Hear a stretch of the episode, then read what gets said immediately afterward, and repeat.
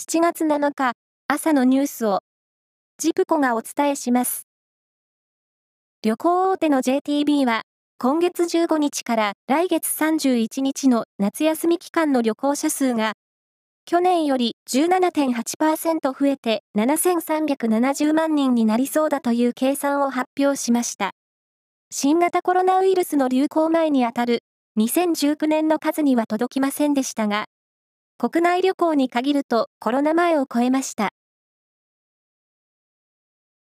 サイバー攻撃によるシステム障害のため停止していた名古屋港でのコンテナの搬出や搬入の作業が昨日午後6時過ぎに全面再開しました。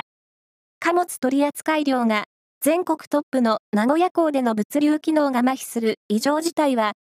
発生から2日半で解消しました。子供を中心に感染し、発熱や口の中に水ぶくれができるヘルパンギーナが愛知県内で流行しているとして、県は昨日、感染に注意するよう呼びかける警報を発令しました。警報の発令は8年ぶりです。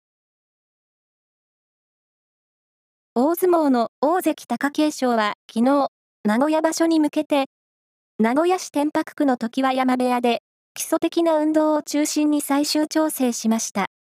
ただ、両膝の痛みの影響で、名古屋場所前の稽古では、一度も相撲を取っておらず、本調子には程遠い様子だということです。アイドルグループのモーニング娘。や AKB48 などの振り付けを手掛けたダンスプロデューサーの夏真由美さんが6月21日、癌のため亡くなっていたことが昨日分かりました。61歳でした。IT 大手メタのザッカーバーグ CEO は6日、新たに提供を開始した短文投稿アプリスレッズの登録者が、開始から7時間で1000万人を超えたと明らかにしました。今後、ツイッターとの競争が激しくなりそうです。以上です。